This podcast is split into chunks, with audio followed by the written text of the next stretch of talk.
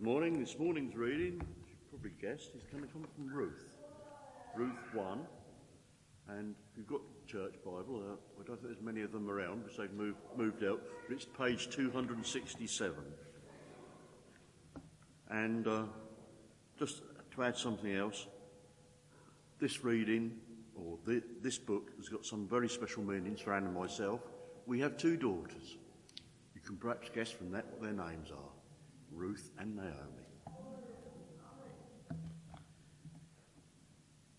In the days when the judges ruled, there was a famine in the land, and a man from Bethlehem in Judah, together with his wife and two sons, went to live for a while in the country of Minor, Moab. The man's name was Elimelech, his wife's name Naomi, and the name of the two sons were Mahlon and Chilion. They were Euphrates, Ephraimites, sorry, from, from Bethlehem, Judah, and they went to Moab and lived there. Now Elimelech, Naomi's husband, died, and she was left with her two sons. They married Moabite women, one named Orpah and the other Ruth. After they lived there for, after they had lived there for about ten years. But Mahlon and Chilion also died, and Naomi was left without her two sons and her husband. When she heard in Moab that the Lord had come to the aid of his people by providing food for them, Naomi and her daughters in law prepared to return home from there. With the two daughters in law, she left the place where they had been living and set out on the road that would take them back to the land of Judah. Then Naomi said to her two daughters in law, Go back, each of you, to your mother's house. May the Lord show kindness to you, as you have shown to your, to your dead and to me. May the Lord grant that each of you will find rest in the home of another husband. Then she kissed them, and they went away. And they wept aloud, sorry, and said to her, We will go back with you to your people. But Naomi said, Return home, my daughters. Why would you come with me? Am I going to have any more sons that could become your husbands?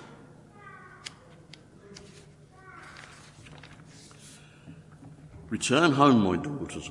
I am too old to have another husband, even if I thought there was still hope for me. Even if I had a husband tonight and then gave birth to sons, would you wait until they grew up? Would you remain unmarried for them? No, my daughters. It is more bitter for me than for you, because the Lord's hand has gone out against me. At this they wept again, and Orpah kissed her mother in law and goodbye, but Ruth clung to her. Look, said Naomi, your sister in law is going back to her people and her God. Go back with her. But Ruth replied, Don't argue. Don't argue with me. To, no, don't urge me to leave you, you here or, or to turn back from you. Where you go, I will go, and where you stay, I will stay. Your people will be, be my people, and your God my God. Where you die, I will die, and there I will be buried. May the Lord deal with me, but it, but it ever so severely, if anything but death separates you and me. When Naomi realized that Ruth was determined to go with her, she stopped urging her. So the two women went on until they came to Bethlehem. When they arrived in Bethlehem, the whole town was stirred because of them, and the women exclaimed, Can this be Naomi? Don't call me Naomi, she told them. Call me Mara, because the Almighty has made my life very bitter. I went away full, but the Lord has brought me back empty. Why call me Naomi? The Lord has afflicted me, the Almighty has brought misfortune upon me.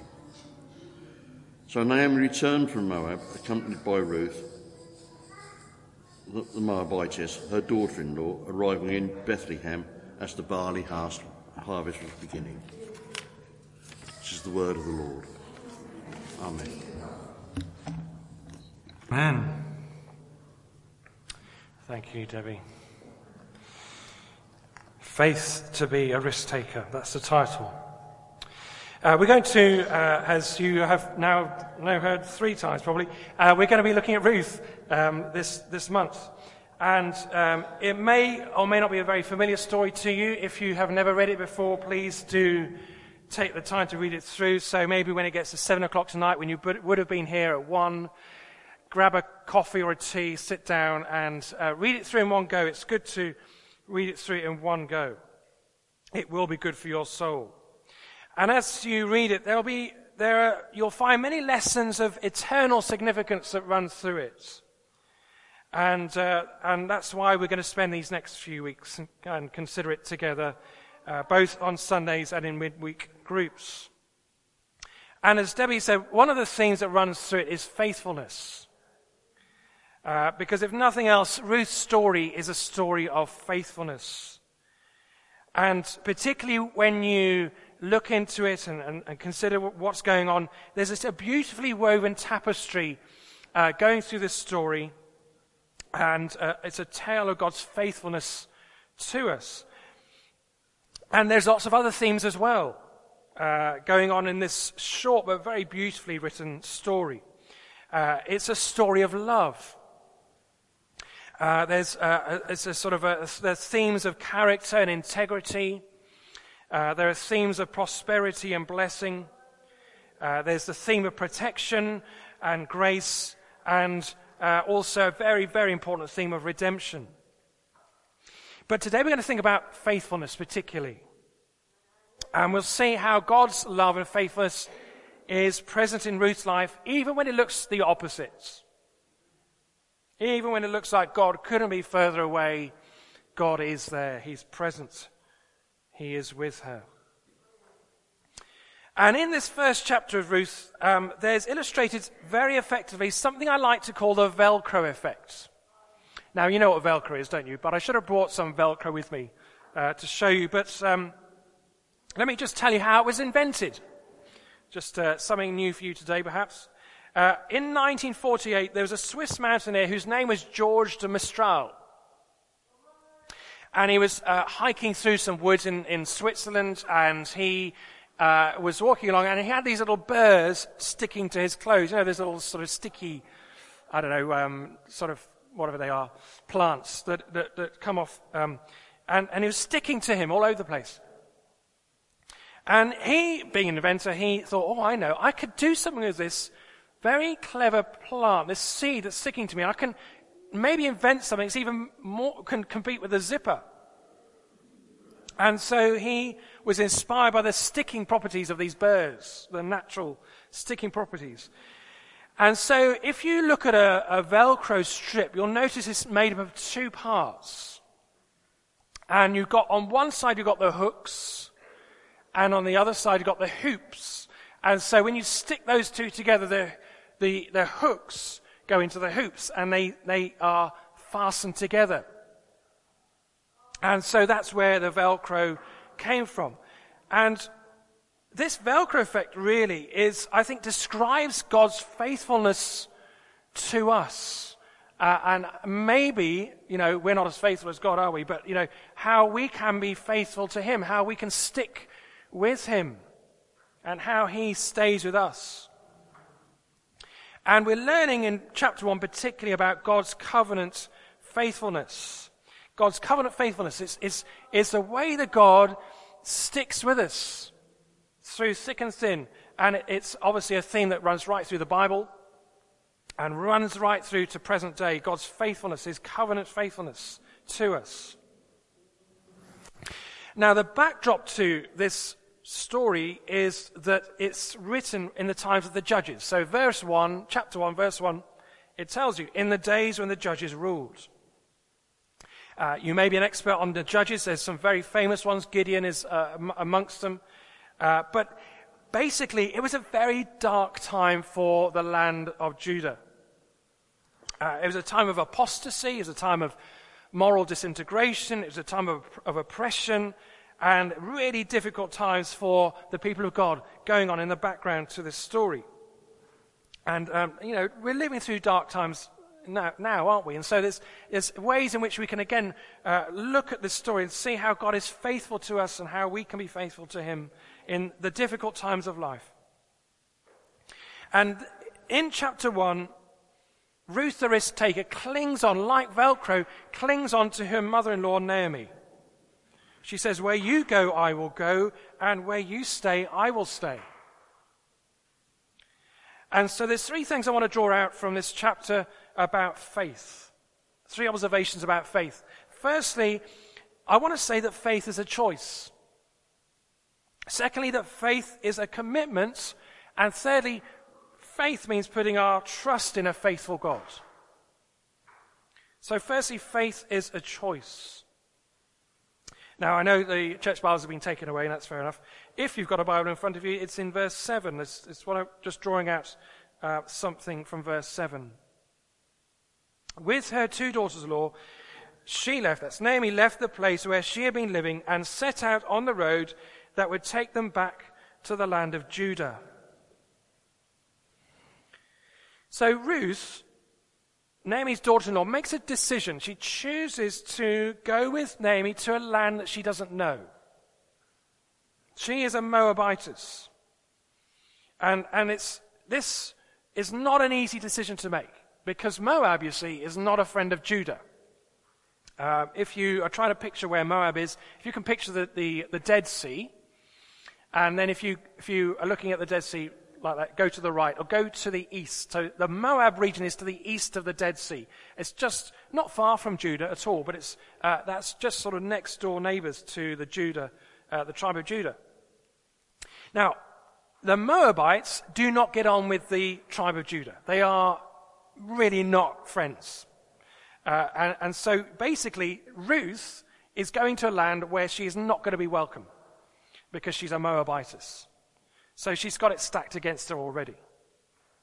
Nevertheless, Ruth sees something in Naomi that draws her to stay with her mother in law. Is, is, is, something going on in Naomi's life, something going on in her, the way that she behaves, that that's, this is sort of drawing Ruth to, to follow where Naomi goes. And, and, and Ruth, being a Moabite, is, is going to follow the Moabite gods, pagan. And so she's a, at this point, she's, a, if you like, a, a, pagan, but she's seen something in Naomi and her faith to, to the Hebrew God, to the creator God, to the true God that's drawing her to follow her. Now, we don't really know what that is because we don't, you know, the storyteller doesn't tell us exactly what is going on in their relationship. We, we don't have the detail of how they relate to each other, but something is going on in this way that Naomi behaves that is, is drawing Ruth along. And, and Naomi really has to have a gritty faith. She's got to have a faith that is, is going to persevere because, well, her husband's died.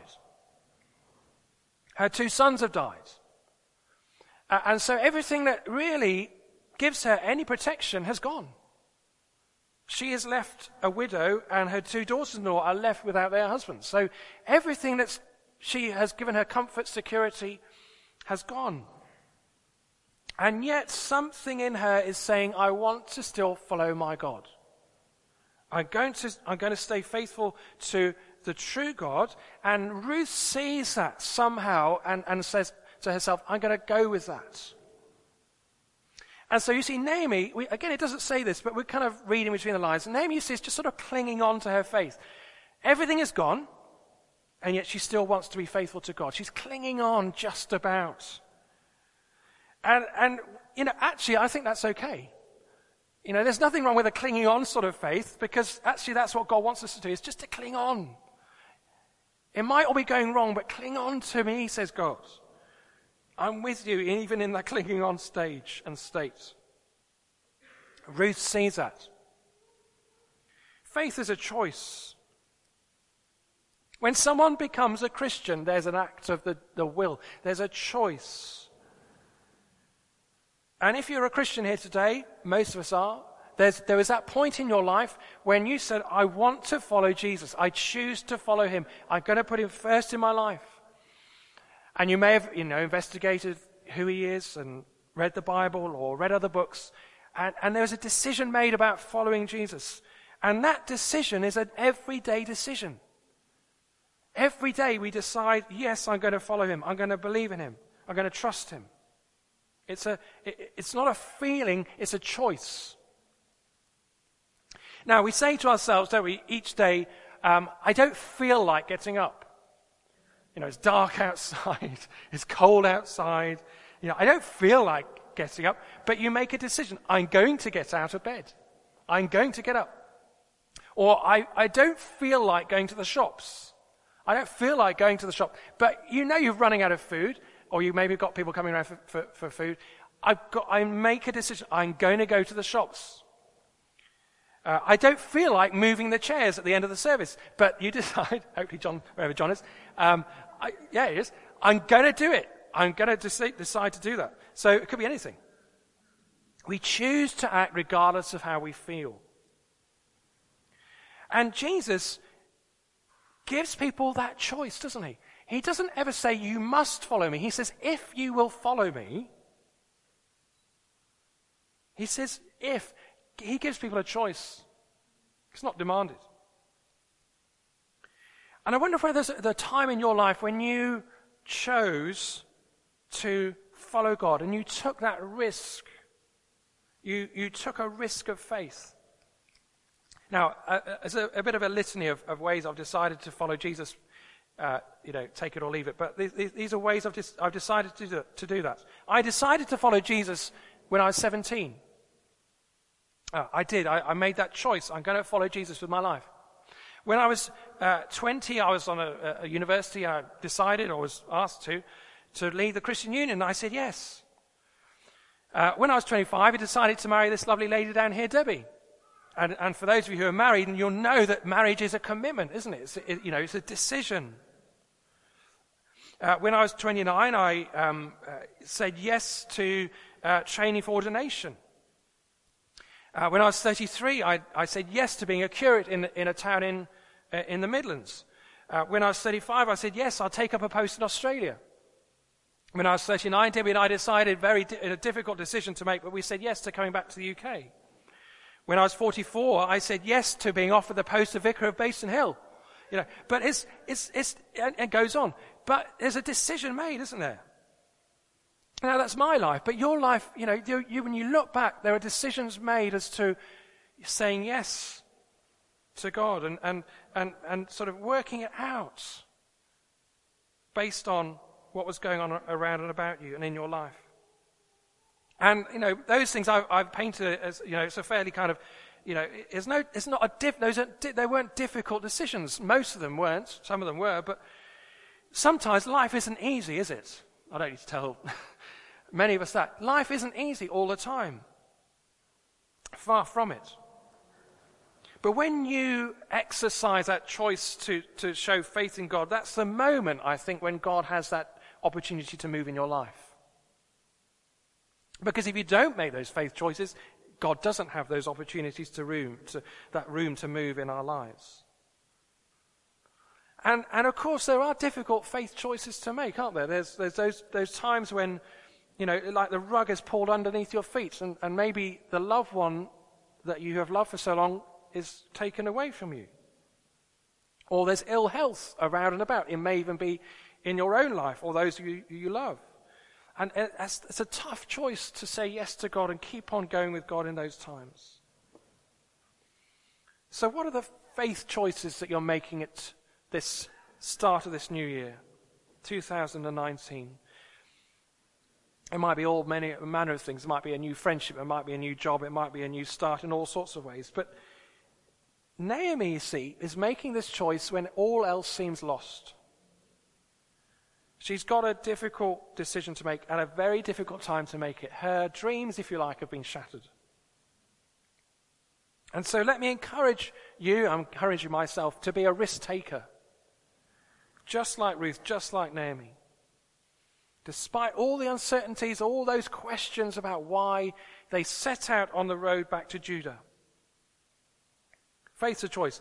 It's also a commitment. Verses 16 and 17 tell us about that.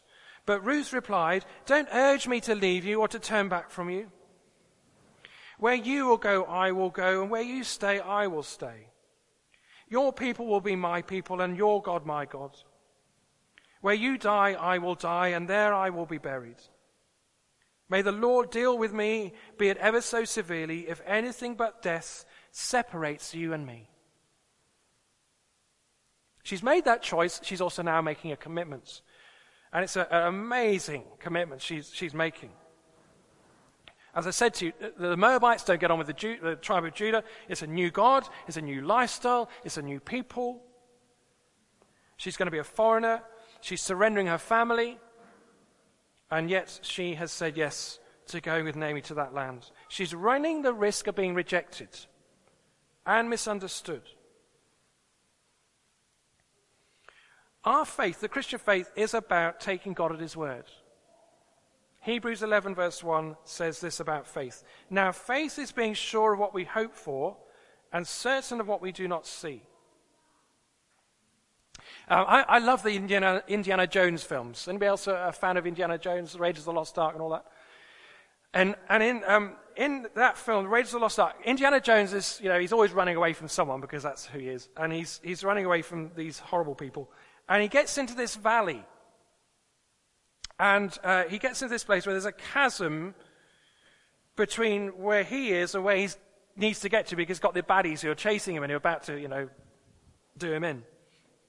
And so he's got to get away. But the only way he can get away from him is across this valley, this chasm. And, and you can sort of see the, the cogs going in his mind. And he says, Oh, the only way I can get away is to go that way. So he steps out onto what looks like emptiness and, you know, it's Hollywood, isn't it? But it, all of a sudden, there's this solid rock that he steps onto, and he's able to walk across, and he gets away from the baddies, and he's safe. Now, that's a, that's a kind of fairly trivial example, but this is really important. The Peter stepping out of the boat example is, is very, very profound, isn't it?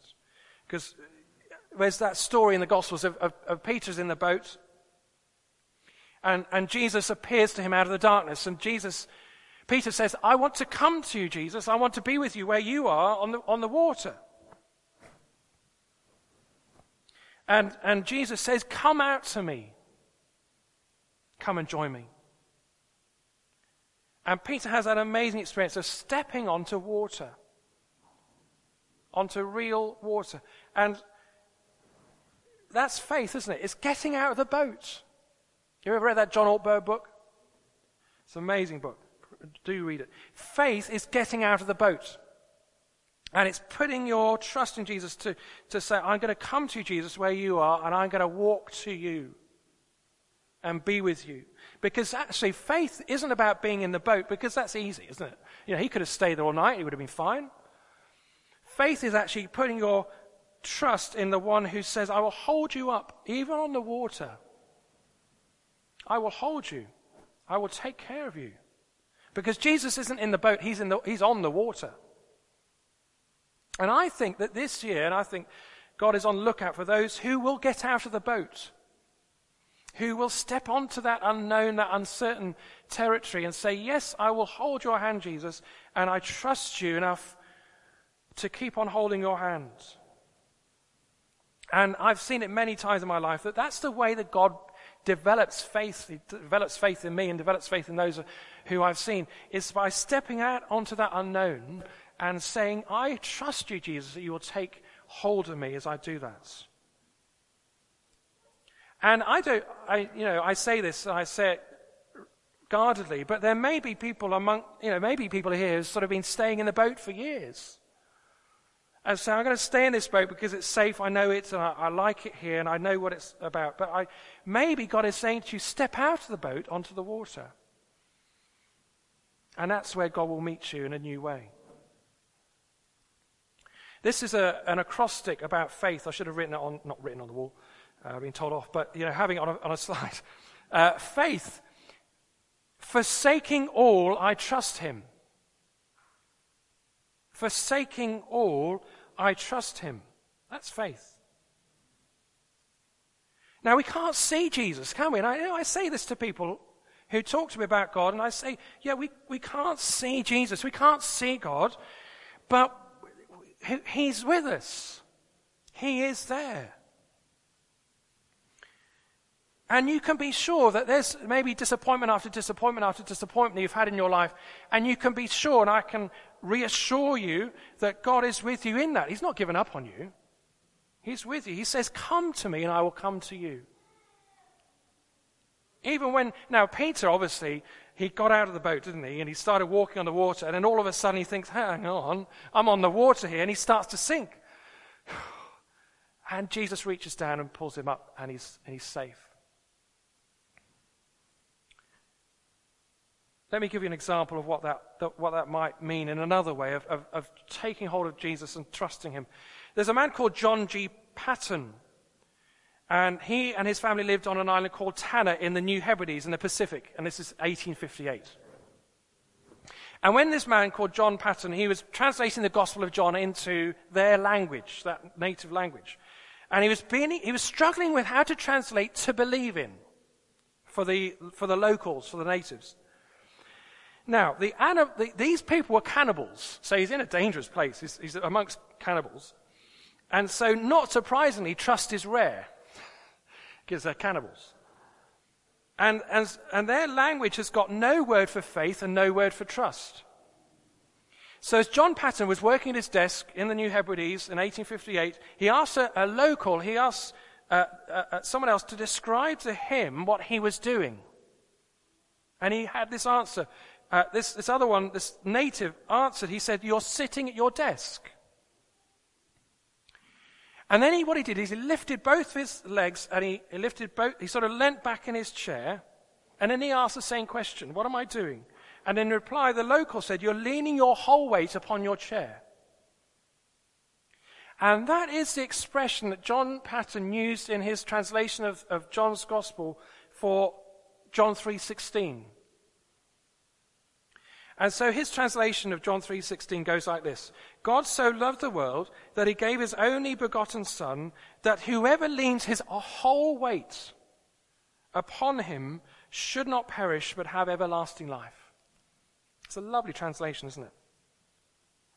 Faith is it's more than just the up here, the intellectual. It's it's actually whole weight, putting our whole trust in Jesus. Our whole life into the hands of Jesus. So it's a choice, it's a commitment. Thirdly and finally, it's about putting our trust in a God who is faithful. Ruth makes that choice. She makes that commitment to go back or to go to, to Bethlehem. Wow, there's resonances there already, aren't there? She goes with her mother in law to Bethlehem. She's taking a risk, she's making a choice, and she goes with Naomi. She's putting her trust in a faithful God. Now, Look at the very last verse of this chapter. Or I'll tell you it because you may not have it in front of you.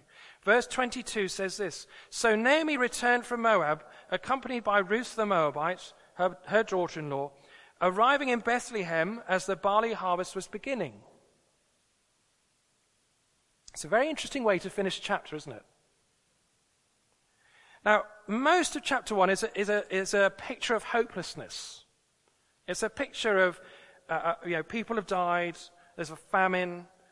Uh, Naomi is, is, is deeply worried and mourning and, and wondering what's going on. Uh, and Ruth has lost her husband. Naomi says in verse 21, I went away full, but the Lord has brought me back empty. She says, Call me Mara because the Almighty has made, me, made, made my life very bitter. And yet, what does the writer say at the end of the chapter? It says they arrived in Bethlehem just as the barley harvest was beginning. And so the writer who constructed the story is saying that there's a, this, this hope, there's a seed of hope. The barley harvest is beginning, there's life. And that sets the scene for chapter 2, as we'll see next week, as, as, as Ruth meets Boaz. And, and the writer is saying that there's this, yes, there is emptiness, yes, there is death, and yet there is life because the harvest is beginning. There's hope. I'm going to finish with one last example. Uh, a man called Adoniram Judson, he was one of America's first missionaries.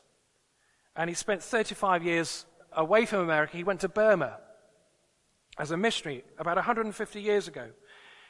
A living example of someone who trusted Jesus with his whole weight, if you like and served Jesus uh, a long way from home. And he fell in love with the daughter of a wealthy businessman. And uh, this lady's name was Nancy Hasseltine. And so he sought, uh, uh, Adoniram Judson sought her father's permission to marry her. And he said to Mr. Hasseltine, You've got to be prepared for your daughter to never see you again. If she says yes and wants to marry me, then you've got to be prepared that she may never see you again. And Mr. Hasseltine appreciated that. He said, Thank you for saying that so candidly. But he said, Actually, the decision isn't mine, it's my daughter's. And Nancy Hasseltine said this this is her response to Adoniram Judson's question. I have made my decision to walk away from all the comforts of family and friends, to go to a land I have never been, and where, from where I may never return. To die there alone and maybe lose all.